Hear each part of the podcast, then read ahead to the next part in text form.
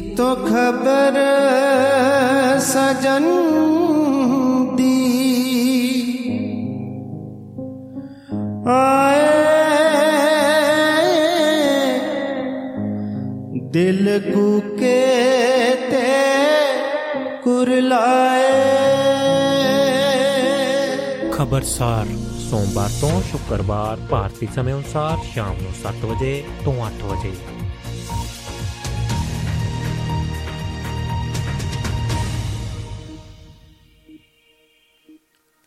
ਸਤਿ ਸ੍ਰੀ ਅਕਾਲ ਆਦਾਬ ਨਮਸਕਾਰ ਦੋਸਤੋ ਮੈਂ ਤੁਹਾਡਾ ਆਪਣਾ ਸਰਬਜੀਤ ਚਾਹਲ ਲੈ ਕੇ ਹਾਜ਼ਰ ਹਾਂ ਪ੍ਰੋਗਰਾਮ ਖਬਰਸਾਰ। ਇਹ ਪ੍ਰੋਗਰਾਮ ਰੋਜ਼ ਦੀ ਤਰ੍ਹਾਂ ਤੁਹਾਡੀ ਖਿਦਮਤ ਦੇ ਵਿੱਚ ਸ਼ਾਮ ਨੂੰ 7 ਵਜੇ ਤੋਂ ਲੈ ਕੇ 8 ਵਜੇ ਤੱਕ ਭਾਰਤੀ ਸਮੇਂ ਮੁਤਾਬਕ ਤੁਹਾਡੀ ਖਿਦਮਤ ਦੇ ਵਿੱਚ ਪੇਸ਼ ਕੀਤਾ ਜਾਂਦਾ। ਇਹ ਪ੍ਰੋਗਰਾਮ ਦਾ ਸਿੱਧਾ ਪ੍ਰਸਾਰਣ ਅਹ, ਹੋ ਰਿਹਾ ਜੀ ਇਸ ਵੇਲੇ। ਵਰਲਡ ਵਾਈਡ ਸੰਸਾਰ ਪੱਧਰ ਦੇ ਉੱਤੇ ਜਿੱਥੋਂ ਤੱਕ ਵੀ ਅਹ, ਪਹੁੰਚ ਹੈ ਸੈਟੇਲਾਈਟ ਦੀ ਨੈਟ ਦੀ ਪਹੁੰਚ ਹੈ ਉੱਥੋਂ ਤੱਕ ਇਹ ਪ੍ਰੋਗਰਾਮ ਜਿਹੜਾ ਅਹ, ਉਹ ਤੁਹਾਡੀ ਅਹ, ਸੇਵਾ ਦੇ ਵਿੱਚ ਪੇਸ਼ ਹੋ ਰਿਹਾ ਜੀ ਇਸ ਵੇਲੇ ਲਾਈਵ ਚੱਲ ਰਿਹਾ ਜੀ।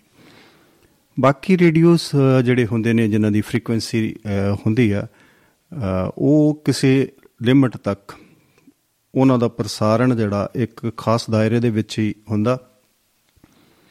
ਸੋ ਜਿਹੜੇ ਸਾਡੇ ਇਹ ਰੇਡੀਓ ਨੇ ਜਿਨ੍ਹਾਂ ਤੇ ਅਸੀਂ ਗੱਲਬਾਤ ਕਰ ਰਹੇ ਹਾਂ ਇਹਨਾਂ ਦੇ ਵਿੱਚ ਅਹ, ਕੀ ਹੈ ਕਿ ਜਿੱਥੇ ਤੱਕ ਵੀ ਨੈਟ ਦੀ ਪਹੁੰਚ ਹੈ ਇੰਟਰਨੈਟ ਜਿੱਥੇ ਤੱਕ ਹੈ ਉੱਥੋਂ ਤੱਕ ਇਹਦੀ ਪਹੁੰਚ ਹੈ। ਮੰਨ ਲਓ ਜਿਸ ਵੇਲੇ ਇਸ ਵੇਲੇ ਮੈਂ ਗੁ- ਗੁਰਦਾਸਪੁਰ ਤੋਂ ਅਹ, ਪ੍ਰੋਗਰਾਮ ਜਿਹੜਾ ਉਹ ਚੱਲ ਰਿਹਾ ਸਿੱਧਾ ਪ੍ਰਸਾਰਣ ਇਹਦਾ ਚੱਲ ਰਿਹਾ। America Canada Germany Finland Sweden ਜਿੱਥੇ ਵੀ ਅਹ, ਦੁਨੀਆ ਵਸਦੀ ਹੈ ਤੇ ਉਥੋਂ ਤੱਕ ਇਹ ਪ੍ਰੋਗਰਾਮ ਪਹੁੰਚ ਰਿਹਾ ਹੈ। ਕਿਸੇ ਸਟੇਟ ਤੱਕ ਇਹਦੀ ਸੀਮਾ ਅਹ, ਨਹੀਂ ਹੈ ਸੋ ਤੁਸੀਂ ਵੀ ਦੋਸਤੋ ਅਹ, ਹਿੱਸਾ ਬਣ ਸਕਦੇ ਹੋ ਸਾਡੇ ਇਸ ਪ੍ਰੋਗਰਾਮ ਦਾ ਇਹ ਜਿਹੜਾ ਪ੍ਰੋਗਰਾਮ ਤੁਹਾਡੀ ਖਿਦਮਤ 'ਚ ਪੇਸ਼ ਕੀਤਾ ਜਾਂਦਾ ਸਾਡੇ ਇਸ ਰੇਡੀਓ ਦਾ ਵੀ ਮਨੋਰਥ ਇਹੀ ਹੈ ਕਿ ਤੁਹਾਡੀ ਦੁਆਬਾ ਰੇਡੀਓ ਤੁਹਾਡੀ ਆਪਣੀ ਆਵਾਜ਼। ਕਿਉਂਕਿ ਸਾਡੇ ਜਿੰਨੇ ਵੀ ਬਹੁਤ ਸਾਰੇ ਪ੍ਰੋਗਰਾਮ ਜਿਹੜੇ ਨੇ ਉਹ ਸਿਰਫ ਅ, ਬਹੁਤੇ ਜ਼ਿਆਦਾ ਪ੍ਰੋਗਰਾਮ ਲਾਈਵ ਕੀਤੇ ਜਾਂਦੇ ਨੇ। ਤੇ ਲਾਈਵ ਦੇ ਵਿੱਚ ਹੈ ਕਿ ਸਾਰਿਆਂ ਦਾ ਸਾਂਝਾ ਮੰਚ ਹੋ ਜਾਂਦਾ। ਇੱਕ ਜਿਹੜਾ ਪ੍ਰੋਗਰਾਮ ਪੇਸ਼ ਕਰ ਰਿਹਾ ਪ੍ਰੈਜ਼ੈਂਟਰ ਹੈ ਉਹਦਾ ਹੀ ਪ੍ਰੋਗਰਾਮ ਨਹੀਂ ਹੁੰਦਾ ਤੁਹਾਡਾ ਵੀ ਹੁੰਦਾ। ਸੋ ਦੋਸਤੋ ਇਸ ਗੱਲ ਦਾ ਧਿਆਨ ਰੱਖੋ ਕਿ ਤੁਸੀਂ ਜਰੂਰ ਸ਼ਾਮਲ ਹੋਇਆ ਕਰੋ। ਅਹ ਤੁਹਾਡੀ ਬਦੌਲਤ ਹੀ ਪ੍ਰੋਗਰਾਮ ਦੇ ਵਿੱਚ ਖੂਬਸੂਰਤੀ ਆਉਣੀ ਆ। ਨਵੀਨਤਾ ਆਉਣੀ ਆ, ਨਿਖਾਰ ਆਉਣਾ। ਸੋ ਪ੍ਰੋਗਰਾਮ ਦੇ ਵਿੱਚ ਜੁੜਨ ਵਾਸਤੇ ਤੁਸੀਂ ਨੰਬਰ ਡਾਇਲ ਕਰਨਾ 99884 32855 99884 32855 ਸੋ ਨਾਲ ਦੀ ਨਾਲ ਤੁਸੀਂ ਮੈਸੇਜ ਵੀ ਕਰ ਸਕਦੇ ਹੋ, ਸੁਨੇਹੇ ਵੀ ਭੇਜ ਸਕਦੇ ਹੋ। ਪ੍ਰੋਗਰਾਮ ਦੇ ਮੁਤਲਕ ਕੋਈ ਗੱਲਬਾਤ ਕਰਨੀ ਆ, ਉਹ ਵੀ ਤੁਸੀਂ ਮੈਸੇਜ ਰਾਹੀਂ ਵੀ ਕਰ ਸਕਦੇ ਹੋ। ਤੁਹਾਡਾ ਪੂਰਾ ਪੂਰਾ ਮਾਣ ਸਤਕਾਰ ਅ, ਹੋਏਗਾ। ਅਸੀਂ ਉਹਨੂੰ ਤੁਹਾਡੇ ਜਿਹੜੇ ਮੈਸੇਜ ਨੇ ਤੁਹਾਡੇ ਪ੍ਰੋਗਰਾਮ ਮੁਤਲਕ ਜਾਂ ਤੁਹਾਡੇ ਕੋਈ ਨਿੱਜੀ ਸਾਡੇ ਪ੍ਰਤੀ ਜਾਂ ਕੋਈ ਵੀ ਪ੍ਰਤੀਕਿਰਿਆ ਜਿਹੜੀ ਤੁਸੀਂ ਅ, ਪ੍ਰੋਗਰਾਮ ਦੇ ਬਾਰੇ ਚ ਦੇਣੀ ਆ ਉਹ ਵੀ ਅਸੀਂ ਉਹਨਾਂ ਦਾ ਸਵਾਗਤ ਕਰਨਾ ਜੀ। ਸਵਾਗਤ ਕਰਦੇ ਵੀ ਆ ਤੇ ਕਰਦੇ ਰਹਾਂਗੇ। ਤੁਸੀਂ ਜਰੂਰ ਜੁੜਿਓ। ਸੋ ਦੋਸਤੋ ਅ, ਇੱਕ ਨਿੱਕਾ ਜਿਹਾ ਵਪਾਰਕ ਸਨੇਹਾ ਇੱਕ ਕਰ ਲਈਏ ਤੇ ਉਸ ਤੋਂ ਬਾਅਦ ਅ, ਅੱਜ ਅਸੀਂ ਕੁਝ ਖਾਸ ਵਿਸ਼ੇ ਦੇ ਉੱਪਰ ਗੱਲਾਂ ਬਾਤਾਂ ਕਰਨੀਆਂ ਨੇ। ਅੱਜ ਅਸੀਂ ਗੱਲਾਂ ਬਾਤਾਂ ਤੁਹਾਡੇ ਨਾਲ ਇਹ ਕਰਨੀਆਂ ਨੇ ਕਿ ਜਿਵੇਂ ਅ, ਸਾਡੇ ਅ, ਸਤਕਾਰ ਸਾਡੇ ਬਜ਼ੁਰਗ ਸਾਡੇ ਪੁਰਖੇ ਜਿਹੜੇ ਕਿ ਪੀੜ੍ਹੀ ਦਰ ਪੀੜ੍ਹੀ ਅ, ਸਾਡੀ ਚੱਲਦੀ ਆਈ ਹੈ ਕੋਈ ਦੂਜੀ ਪੀੜ੍ਹੀ ਦਾ ਆਨੰਦ ਮਾਣ ਰਿਹਾ ਕੋਈ ਤੀਸਰੀ ਪੀੜ੍ਹੀ ਦੇ ਨਾਲ ਵੀ ਮਾਣ ਰਿਹਾ। ਸੋ ਅੱਜ ਅਸੀਂ ਗੱਲਾਂ ਬਾਤਾਂ ਇਹ ਕਰਨੀਆਂ ਨੇ ਕਿ ਕੀ ਜੋ ਬਜ਼ੁਰਗ ਨੇ ਸਾਡੇ ਅ, ਜੋ ਸੀਨੀਅਰ ਸਿਟੀਜ਼ਨ ਦਾ ਨਾਮ ਜਿਨ੍ਹਾਂ ਨੂੰ ਦਿੱਤਾ ਗਿਆ ਉਹਨਾਂ ਦੀ ਇਸ ਵੇਲੇ ਜੋ ਮੌਜੂਦਾ ਪੀੜ੍ਹੀ ਦੇ ਵਿੱਚ ਜਿਸ ਦੌਰ ਦੇ ਵਿੱਚ ਹੈ ਉਹਦੇ ਵਿੱਚ ਉਹਨਾਂ ਦੀ ਕੀ ਹਾਲਾਤ ਹੈ? ਕੀ ਉਹਨਾਂ ਨੂੰ ਬਣਦਾ ਮਾਣ ਸਤਕਾਰ ਮਿਲਦਾ। ਜਿਵੇਂ ਕਿ ਅਸੀਂ ਆਪਣੇ ਅਹ, ਮੁਤਾਬਕ ਅਸੀਂ ਜਦੋਂ ਅਸੀਂ ਛੋਟੇ ਸੀ ਜਾਂ ਅਸੀਂ ਅਹ, ਇਹ ਸੀਗਾ ਕਿ ਸਾਡੇ ਬਜ਼ੁਰਗ ਸੀ ਤੇ ਉਹਨਾਂ ਦਾ ਅਸੀਂ ਗੱਲਾਂ ਬਾਤਾਂ ਜਦੋਂ ਅਸੀਂ ਕਰਦੇ ਸੀਗੇ ਜਾਂ ਉਹਨਾਂ ਦਾ ਜਿਸ ਤਰ੍ਹਾਂ ਦਾ ਹੀ ਅਸੀਂ ਉਹਨਾਂ ਨਾਲ ਸਤ ਉਹਨਾਂ ਦਾ ਮਾਣ ਸਤਕਾਰ ਕਰਦੇ ਸੀਗੇ ਕਿ ਅੱਜ ਦੀ ਸਥਿਤੀ ਜੋ ਹੈ ਕੀ ਉਹੀ ਹੈ। ਇਸ ਕਰਕੇ ਅਹ, ਅੱਜ ਸਾਡੇ ਨਾਲ ਅਹ, ਦੋ ਅਹ, ਸ਼ਖਸੀਅਤਾਂ ਅਹ, ਜਿਹੜੀਆਂ ਕਿ ਇਸ ਵੇਲੇ ਉਸ ਸਥਿਤੀ ਵਿੱਚ ਹੈ ਕਿ ਜਿਨ੍ਹਾਂ ਦੀ ਤੀਸਰੀ ਪੀੜ੍ਹੀ ਵੀ ਉਹ ਆਪ ਨੇ ਉਹਨਾਂ ਦੇ ਬੱਚੇ ਨੇ ਤੇ ਉਹਨਾਂ ਦੇ ਬੱਚਿਆਂ ਦੇ ਬੱਚੇ ਵੀ ਆ। ਕਿਉਂਕਿ ਉਹਨਾਂ ਨਾਲ ਅਸੀਂ ਰਾਫਤਾ ਅ, ਰੱਖਣਾ ਹੈ ਉਹੀ ਵਿਚਾਰ ਵਟਾਂਦਰਾ ਜਿਹੜੇ ਹੈ ਉਹ ਉਹਨਾਂ ਨਾਲ ਹੀ ਕਰਨਾ। ਉਹਨਾਂ ਕੋਲ ਗੱਲਾਂ ਬਾਤਾਂ ਕਰਾਂਗੇ। ਸਾਡੇ ਨਾਲ ਅੱਜ ਦੇ ਇਸ ਪ੍ਰੋਗਰਾਮ ਦੇ ਵਿੱਚ ਅ, ਨਾਲ ਸਾਥ ਰਹਿਣਗੇ ਜੀ। ਅ, ਨਵਾਂ ਸ਼ਹਿਰ ਤੋਂ ਜਾਂ ਸ਼ਹੀਦ ਭਗਤ ਸਿੰਘ ਨਗਰ ਤੋਂ ਵੈਸ਼ਨੂ ਸ਼ਰਮਾ ਜੀ ਅ, ਜਿਹੜੇ ਕਿ ਅ, ਹਰ ਵੇ ਰੱਖਦੇ ਨੇ। ਤੇ ਉਹਨਾਂ ਦੇ ਨਾਲ ਸ਼ਾਮਲ ਰਹਿਣਗੇ ਜੀ ਰਵਿੰਦਰ ਚੋਟ ਜੀ ਫਗਵਾੜੇ ਤੋਂ ਜਿਹੜੇ ਕਿ ਬਹੁਤ ਸਾਰੀਆਂ ਅਖਬਾਰਾਂ ਦੇ ਵਿੱਚ ਤੁਸੀਂ ਦੇਖਦੇ ਹੋ ਬਹੁਤ ਸਾਰੇ ਰਸਾਲਿਆਂ ਦੇ ਵਿੱਚ ਉਹਨਾਂ ਦੇ ਲੇਖ ਪੜ੍ਹਦੇ ਹੋ। ਬੜੀ ਡੂੰਗੀ ਖੋਜ ਕਰਦੇ ਨੇ। ਅ, ਹਰ ਵਿਸ਼ੇ ਦੇ ਉੱਪਰ ਉਹ ਗ- ਕਰਦੇ ਨੇ ਜੀ ਉਹ ਜੋ ਸਮਾਜਿਕ ਅ, ਰਾਜਨੀਤਿਕ ਤੇ ਆਰਥਿਕ ਅ, ਜਿਹੜੇ ਮਸਲੇ ਨੇ ਉਹਨਾਂ ਨੂੰ ਬੜੀ ਬਾਖੂਬੀ ਉਭਾਰਦੇ ਨੇ। ਔਰ ਉਹ ਜਿਹੜੇ ਮਸਲੇ ਜਿਹੜੇ ਉਹ ਚੁੱਕਦੇ ਨੇ ਉਹ ਹਮੇਸ਼ਾ ਸਾਡੇ ਸਮਾਜ ਦੇ ਹਣ ਦੇ ਹੁੰਦੇ ਨੇ। ਜਿਹੜੀ ਗੱਲ ਵੀ ਉਹ ਪਕੜਦੇ ਨੇ ਉਹਨੂੰ ਨਾਲ ਦੀ ਨਾਲ ਮੋਢੇ ਤੇ ਹੱਥ ਰੱਖ ਕੇ ਇਸ ਤਰ੍ਹਾਂ ਲੱਗਦਾ ਕਿ ਜਿਵੇਂ ਉਹ ਗੱਲ ਨੂੰ ਤੋੜ ਰਹੇ ਹੋਣ ਕਿਸੇ ਸਮੱਸਿਆ ਨੂੰ ਉਹ ਸਾਥ ਲੈ ਕੇ ਚੱਲ ਰਹੇ ਹੋਣ ਉਹ ਸਾਥਣ ਦੀ ਤਰ੍ਹਾਂ ਉਹ ਸਮੱਸਿਆ ਨੂੰ ਲੈਂਦੇ ਨੇ। ਬੜੀ ਗੰਭੀਰਤਾ ਦੇ ਨਾਲ ਮੁੱਦੇ ਅ, ਵਿਚਾਰਦੇ ਨੇ ਉਹ ਜੀ। ਸੋ ਲੈਣਾ ਅਸੀਂ ਦੋਨਾਂ ਵਿਦਵਾਨਾਂ ਨੂੰ ਅ, ਉਹਨਾਂ ਨਾਲ ਗੱਲਬਾਤ ਕਰਦੇ ਹਾਂ ਤੇ ਥੋੜੀ ਜੀ 1-2 ਮਿੰਟ ਦੀ ਸਿਰਫ ਇੱਕ ਵਕਫਾ ਲੈਣਾ। ਉਸ ਤੋਂ ਬਾਅਦ ਮੈਂ 5 ਮਿੰਟ ਜਾਂ ਵੱਧ ਤੋਂ ਵੱਧ 7 ਮਿੰਟ ਮੈਂ ਥੋੜੀ ਜੀ ਭੂਮਿਕਾ ਚਰ ਅ, ਬੰਨਾਂਗੇ ਜੀ ਉਸ ਤੋਂ ਬਾਅਦ ਫਿਰ ਤਦ ਤੱਕ ਇਹ ਆਪਣੇ ਜਿਹੜੇ ਸਵਾਲ ਜਵਾਬ ਨੇ ਇਹ ਤਿਆਰ ਕਰ ਲੈਣਗੇ ਜੀ। ਸੋ ਆਓ ਜੀ ਇੱਕ ਨਿੱਕੀ ਜੀ ਬ੍ਰੇਕ ਲੈ ਲਈਏ। ਹਾਂਜੀ। ਸੋ ਦੋਸਤੋ ਇੱਕ ਨਿੱਕੀ ਜੀ ਬਾਅਦ ਚ ਬ੍ਰੇਕ ਲਵਾਂਗੇ ਲੇਕਿਨ ਅਸੀਂ ਪ੍ਰੋਗਰਾਮ ਦੇ ਵੱਲ ਵਧੀਏ। ਦੋਸਤੋ ਬਿਲਕੁਲ ਜਿਵੇਂ ਆਪਾਂ ਗੱਲਬਾਤ ਮੈਂ ਕੀਤੀ ਸੀਗੀ ਉਹਦਾ ਮਤਲਬ ਇਹ ਹੀ ਕਿ ਅਸੀਂ ਇਸ ਗੱਲ ਦੇ ਉੱਤੇ ਵਿਚਾਰ ਕਰਨੀ ਆ ਕਿ ਕੀ ਲੋਕਾਂ ਨੂੰ ਸਾਡੇ ਜਿਹੜੇ ਬਜ਼ੁਰਗ ਨੇ ਉਹਨਾਂ ਨੂੰ ਮਾਣ ਸਤਿਕਾਰ ਮਿਲਦਾ ਉਹਨਾਂ ਨੂੰ ਮਾਣ ਸਤਿਕਾਰ ਮਿਲਣਾ ਚਾਹੀਦਾ। ਉਹਨਾਂ ਨੂੰ ਆਪਣੀਆਂ ਕੁਝ ਜਿੱਦਾਂ ਹੁਣ ਨਵੀਂ ਪੀੜ੍ਹੀ ਤੇ ਅ, ਉੱਚੀ ਪੀੜ੍ਹੀ ਦਾ ਜਿਹੜਾ ਫ਼ਰਕ ਹੈ ਅ, ਕਿ ਉਹਨਾਂ ਨੂੰ ਅ, ਕਿਤੇ ਨਾ ਕਿਤੇ ਜਾਂ ਇਹ ਅਸੀਂ ਇਹ ਗੱਲ ਕਰੀਏ ਕਿ ਉਹਨਾਂ ਨੂੰ ਵੀ ਕਿਤੇ ਸਮਝੌਤਾ ਕਰਨਾ ਪਵੇਗਾ।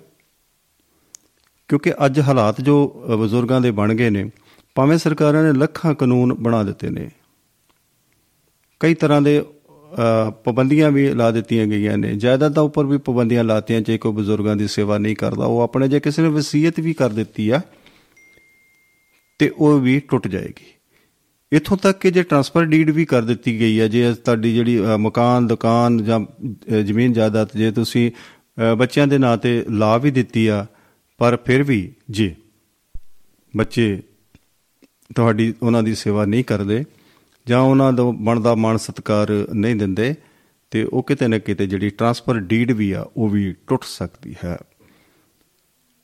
ਇਹ ਇਹ ਬਹੁਤ ਸਾਰੇ ਜ- ਕਾਨੂੰਨ ਬਿਲਕੁਲ ਭਾਵੇਂ ਉਹਨਾਂ ਦੇ ਨਾਲ ਹੈ ਪਰ ਜਿਹੜੀਆਂ ਉਹਨਾਂ ਦੀਆਂ ਸਮਾਜਿਕ ਰਾ- ਜੋ ਆ- ਅ, ਸ- ਜੋ ਉਹਨਾਂ ਦੀਆਂ ਆਸਥਾਵਾਂ ਨੇ ਜੋ ਉਹਨਾਂ ਦੀਆਂ ਭਾਵਨਾ ਪਰਿਵਾਰ ਨਾਲ ਜੁੜੀਆਂ ਨੇ ਉਹ ਸਾਰਾ ਕੁਝ ਪਰਿਵਾਰ ਤੋਂ ਚਾਹੁੰਦੇ ਨੇ। ਕਾਨੂੰਨ ਦੀ ਉਹਨਾਂ ਨੂੰ ਸਹਾਇਤਾ ਦੀ ਲੋੜ ਨਹੀਂ ਆ। ਕਾਨੂੰਨ ਨੂੰ ਹਮੇਸ਼ਾ ਦਰਕਰ ਕਰ ਦਿਓ ਕਹਿੰਦੇ ਕਿ ਉਹ ਕਹਿੰਦੇ ਕਿ ਮੈਨੂੰ ਸਿਰਫ ਅ, ਦੋ ਰੋਟੀਆਂ ਅ, ਦੇ ਨਾਲ ਢੇਰ ਸਾਰਾ ਪਿਆਰ ਚਾਹੀਦਾ ਮੈਨੂੰ ਕੁਝ ਨਹੀਂ ਚਾਹੀਦਾ। ਤੇ ਸੋ ਅ, ਢੇਰ ਸਾਰੀਆਂ ਆਹ ਦੋਨੋਂ ਗੱਲਾਂ ਜਿਹੜੀਆਂ ਉਹ ਮੁਸ਼ਕਲ ਹੋ ਰਹੀਆਂ ਨੇ। ਅ, ਦੋ ਰੋਟੀਆਂ ਵੀ ਜਿਹੜੀਆਂ ਨੇ ਉਹ ਉਹ ਉਹ ਵੀ ਭਾਰੀ ਅ, ਪੈ ਰਹੀਆਂ ਨੇ। ਅੱਜ ਕੱਲ ਉਹ ਦੋ ਰੋਟੀਆਂ ਵੀ ਕੋਈ ਦੇ ਕੇ ਰਾਜੀ ਨਹੀਂ ਤੇ ਪਿਆਰ ਦੇ ਕੇ ਵੀ ਅ, ਰਾਜੀ ਨਹੀਂ। ਸੋ ਇਹਨਾਂ ਗੱਲਾਂ ਦੇ ਉੱਪਰ ਚਰਚਾ ਕਰਨ ਵਾਸਤੇ ਅ, ਅਸੀਂ ਅ, ਲੈਂਦੇ ਹਾਂ ਜੀ। ਵੈਸ਼ਨੂ ਸ਼ਰਮਾ ਜੀ ਨੂੰ ਤੇ ਅ, ਰਵਿੰਦਰ ਚੋਟ ਜੀ ਨੂੰ ਅ, ਤੁਹਾਡੇ ਨਾਲ ਜੀ। ਅ, ਸੋ ਸਤਪਾਲ ਗਿਰੀ ਗੋਸਵਾਮੀ ਜੀ ਦਾ ਅ, ਸੁਨੇਹਾ ਆ ਗਿਆ ਜੀ। ਅਸੀਂ ਉਹਨਾਂ ਨੂੰ ਸੁਨੇਹਾ ਪਹਿਲਾਂ ਉਹਨਾਂ ਦਾ ਪੜ੍ਹੀਏ ਜੀ।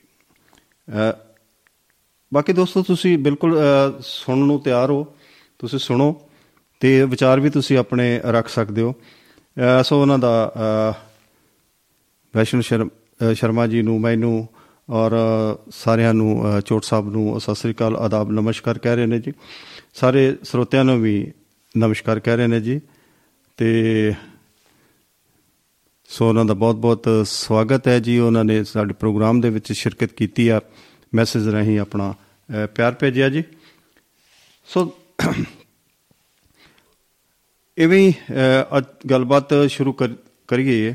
ਤੇ ਮੈਂ ਪਹਿਲਾਂ ਸਭ ਤੋਂ ਪਹਿਲਾਂ ਤੇ ਅ, ਮੈਂ ਵੈਸ਼ਨੂ ਸ਼ਰਮਾ ਜੀ ਨੂੰ ਲਾਈਨ ਤੇ ਲੈਣਾ ਤੇ ਫਿਰ ਮੈਂ ਨਾਲ ਹੀ ਅ, ਰਵਿੰਦਰ ਚੋਟ ਜੀ ਨੂੰ ਫਗਵਾੜੇ ਤੋਂ ਅ, ਉਹਨਾਂ ਦੇ ਨਾਲ ਜੋੜਾਂਗਾ ਜੀ ਤੇ ਇਹ ਤਿੰਨ ਤਰੀ ਗੱਲਬਾਤ ਜਿਹੜੀ ਹੋਏਗੀ। ਮੇਨ ਤਾਂ ਅ, ਜਿਹੜੀ ਗੱਲਬਾਤ ਆ ਉਹ ਵੈਸ਼ਨੂ ਸ਼ਰਮਾ ਜੀ ਔਰ ਅ, ਨਾਲ ਦੀ ਨਾਲ ਅ, ਚੋਟ ਸਾਹਿਬ ਅ, ਕਰਨਗੇ ਜੀ।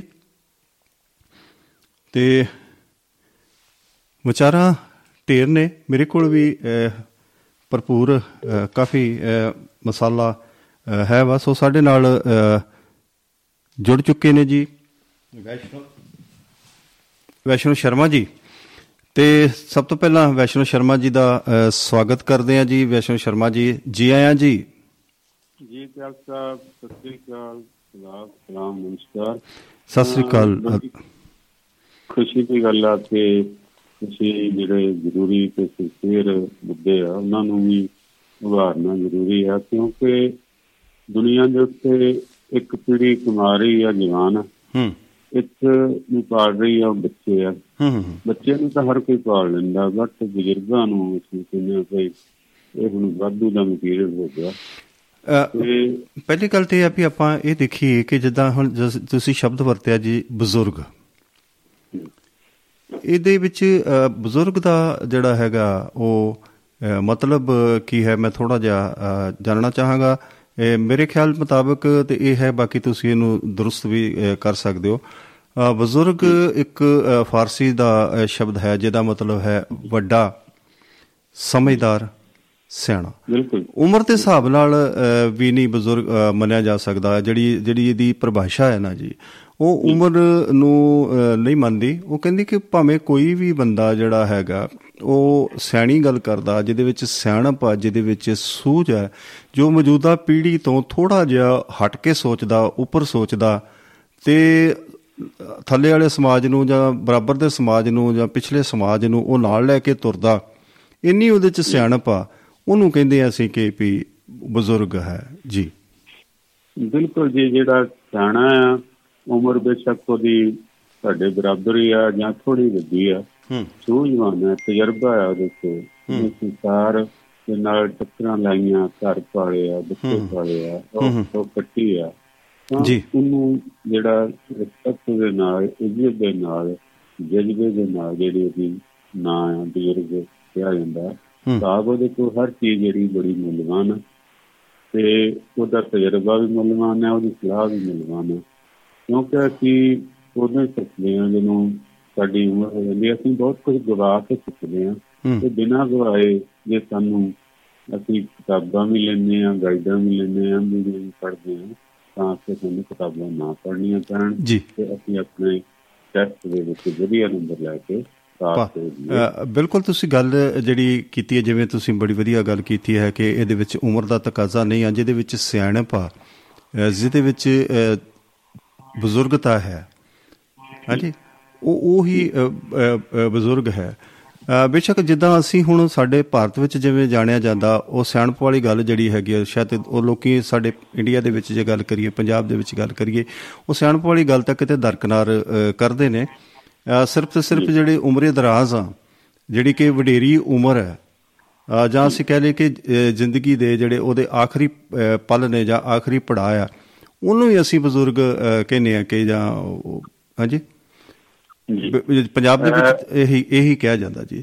ਪਰ ਹਾਂਜੀ ਹਾਂਜੀ। ਜੀ ਸਾਨੂੰ ਛੋਟੇ ਤੋਂ ਲੈ ਕੇ ਜਿਵੇਂ ਜਦੋਂ ਅਸੀਂ ਤੁਰਨਾ ਵੀ ਨਹੀਂ ਆਉਂਦੇ ਮੂੰਹ 'ਚ ਕੁਝ ਚੱਟਣ ਨੂੰ ਉਂਗਲਾਂ ਨਾ ਚਟਾਉਣ ਨੂੰ ਹੂੰ ਹੂੰ ਹੂੰ। ਦੁੱਧ ਦਾ ਇੰਤਜ਼ਾਮ ਹੈ ਥੋੜਾ ਬੁੱਲਾ ਨਾ ਬੋਲਣਾ ਤਾ ਤਾ ਕਰਕੇ ਬੱਚੇ ਨੂੰ ਬੋਲਣਾ। ਕੌਣ ਤਪਾਉਂਦਾ ਮਾਂ ਪਿਓ ਕੋਲ ਇੰਨਾ ਟਾਈਮ ਨਹੀਂ ਜੋ ਬਜ਼ੁਰਗ ਭਾਵ ਕਿ ਆਪਣੇ ਆਪ ਹੀ ਡਿਊਟੀ ਸਮਝ ਲੈਂਦੇ ਆ। ਔਰ ਬੜੀ ਖੁਸ਼ੀ ਦੀ ਗੱਲ ਆ ਕਿ ਤੁਹਾਡੇ ਬੇਟੇ ਨੂੰ ਦੋ ਚਪੇੜਾ ਮਾਰ ਕੇ ਤੁਹਾਨੂੰ ਇਹਨਾਂ ਦੁੱਖ ਨਹੀਂ ਤੇ ਤੁਹਾਡੇ ਪੋਤੇ ਪੋਤੀ ਜਾਂ ਦੋਤੇ ਦੋਤੀ ਨੂੰ ਕੋਈ ਛਿੜਕਦੇ ਤਾਂ ਮੇਰਾ ਘਰ। ਇੱਕ ਗੱਲ ਹੋਰ ਸ਼ਰਮਾ ਜੀ ਜਿਵੇਂ ਮੈਂ ਮਹਿਸੂਸ ਕਰਦਾ ਤੁਸੀਂ ਵੀ ਮਹਿਸੂਸ ਕਰਦੇ ਹੋ ਕਿ ਬੇਸ਼ੱਕ ਜਿਹੜੇ ਪੁੱਤ ਪੋਤੇ ਦੋਤੀਆਂ ਦੋਤੇ ਅੱਗੇ ਜਾ ਕੇ ਸਾਰੀ ਫੁਲਵਾੜੀ ਜਿਹੜੀ ਇਹਨਾਂ ਬਜ਼ੁਰਗਾਂ ਦੀ ਹੁੰਦੀ ਹੈ ਯਾਨੀ ਕਿ ਜਿਹੜੇ ਸਾਡੇ ਐਲਡਰਸ ਨੇ ਜਿਵੇਂ ਸਾਡੇ ਅਸੀਂ ਆ ਜਾਂ ਤੁਸੀਂ ਹੋ ਫੁਲਵਾੜੀ ਜਿਹੜੀ ਸਾਰੀ ਅ, ਇਹਨਾਂ ਦੀ ਆ। ਪਰ ਫਿਰ ਵੀ ਕਿਤੇ ਨਾ ਕਿਤੇ ਅ, ਜੋ ਅਸੀਂ ਜਦੋਂ ਜੋ ਮਹਿਸੂਸ ਕਰਦੇ ਆ ਇਹ ਸਾਡੇ ਜਿਹੜੇ ਬਜ਼ੁਰਗ ਨੇ ਇਹ ਫਿਰ ਅ, ਅ, ਟਹਿਣੀਆਂ ਟੁੱਟੇ ਅ, ਟਹਿਣੀਆਂ ਟੁੱਟੀਆਂ ਜਾਂ ਟਹਿਣੀਆਂ ਟੁੱਟੇ ਫਲ ਵਾਂਗੂ ਅ, ਕਿਉਂ ਮਹਿਸੂਸ ਕਰਦੇ ਨੇ ਵੀ ਜਿਨ੍ਹਾਂ ਦੀ ਦੁਰਦਸ਼ਾ ਹੋ ਜਾਂਦੀ ਹੈ ਲੋਕੀ ਹੂੰਚ ਕੇ ਪਰਾਂ ਨੂੰ ਕਰ ਦਿੰਦੇ ਨੇ ਅ, ਨੁਕਰੇ ਲਾ ਦਿੰਦੇ ਨੇ ਜਿਹੜਾ ਹੈ, ਅ, ਕੱਖਪੱਤ ਜਿਹੜਾ ਹੈਗਾ ਉਹ ਟਹਿਣੀਆਂ ਦੇ ਵਿੱਚੋਂ ਜਿਹੜਾ ਗਿਰਦਾ। ਤੇ ਉਹ ਲੋਕਾਂ ਦਾ ਇਹ ਕਿੱਥੋਂ ਤੱਕ ਅ, ਆਪਾਂ ਗੱਲ ਜਾਇਜ਼ ਕਰ ਸਕਦੇ ਹਾਂ ਕਿ ਇੱਕ ਫ- ਇੱਕ ਬਾਗ ਦਾ ਮਾਲੀ ਆ ਇੱਕ ਬਾਗ ਉਹਦੀ ਇੱਕ ਫੁਲਵਾੜੀ ਆ। ਫੁਲਵਾੜੀ ਦੇ ਵਿੱਚ ਅ, ਇੱਕ ਟਹਿਣੀ ਬਾਬਤ ਵੀ ਹੈ। ਉਹ ਉਹ ਆਪਣੇ ਆਪ ਨੂੰ ਇਹ ਬਜ਼ੁਰਗ ਜਿਹੜੇ ਨੇ ਉਹ ਟਹਿਣੀ ਨੂੰ ਟੁੱਟੇ ਅ, ਫਲਾਂ ਵਰਗੇ ਕਿਉਂ ਮਹਿਸੂਸ ਕਰਦੇ ਨੇ ਜੀ? ਜੀ ਬਾਕੀ ਚੀਜ਼ਾਂ ਨੂੰ ਤਾਂ ਜਿਹੜਾ ਹੈਗਾ ਟੁੱਟਿਆਂ ਚਲੇ ਜਾਂਦੀਆਂ ਨੇ ਹੂੰ। ਇੱਕ ਬਜ਼ੁਰਗ ਜਿਹੜੇ ਆ ਮਾਂ ਪਿਓ ਹੋਣ ਜਾਂ ਪਿਓ ਹੋਵੇ ਹੂੰ। ਇਹਨਾਂ ਨੂੰ ਜੇ ਪਰੇ ਵੀ ਟੁੱਟ ਜਾਓ ਤੇ ਪਿੱਛੇ ਨੂੰ ਦੇਖੀ ਜਾਂਦੇ ਆ। ਇਹ ਅੱਗੇ ਨੂੰ ਨਹੀਂ ਵਧਦੇ। ਭਾਵੇਂ ਕਿੰਨੀ ਸੋਹਣੀ ਅੱਗੇ ਫੁਲਵਾੜੀ ਤੇ ਘਰਾ ਘਰਾ ਘਾਹ ਹੋਵੇ ਚੰਗੇ ਗੱਦੇ ਹੋਣ ਚੰਗੀ ਪਰ ਉਧਰ ਨੂੰ ਜਾਣ ਤੋਂ ਪਿੱਛੇ ਨੂੰ ਜਾਂਦੇ ਆ ਕਿ ਨਹੀਂ ਜੇ ਮੈਂ ਇਹਦੇ ਨਾਲ ਮੈਨੂੰ ਵਿਚਕ ਤਾਕਤਾਂ ਸਰਕਾਰਾਂ ਨੇ ਬਹੁਤ ਦਿੱਤੀਆਂ ਨੇ ਮੈਂ ਵਰਤਾਂ ਪਰ ਨਹੀਂ ਉਹ ਵਰਤਦੇ ਨਹੀਂ ਕਿਉਂ ਮੇਰਾ ਬਿਲਕੁਲ ਬਿਲਕੁਲ। ਮੈਂ ਨਾ ਕਿਤੇ ਨਾ। ਕਿਤੇ ਸਾਡੀਆਂ ਜਿਹੜੀਆਂ ਭਾਵਨਾਵਾਂ ਨੇ ਆਪਣੇ ਪਰਿਵਾਰ ਨਾਲ ਜੁੜੀਆਂ ਜੁੜੀਆਂ ਨੇ ਅਸੀਂ ਕਿਤੇ ਨਾ ਉਹ ਗੱਲ ਨਹੀਂ ਅਸੀਂ ਸਮਝਦੇ। ਮੈਂ ਜਿਵੇਂ ਜ਼ਿਕਰ ਕੀਤਾ ਕਿ ਬੇਸ਼ੱਕ ਕਾਨੂੰਨ ਸਾਡੇ ਨਾਲ ਆ ਕਾਨੂੰਨ ਬਜ਼ੁਰਗਾਂ ਦੇ ਨਾਲ ਆ।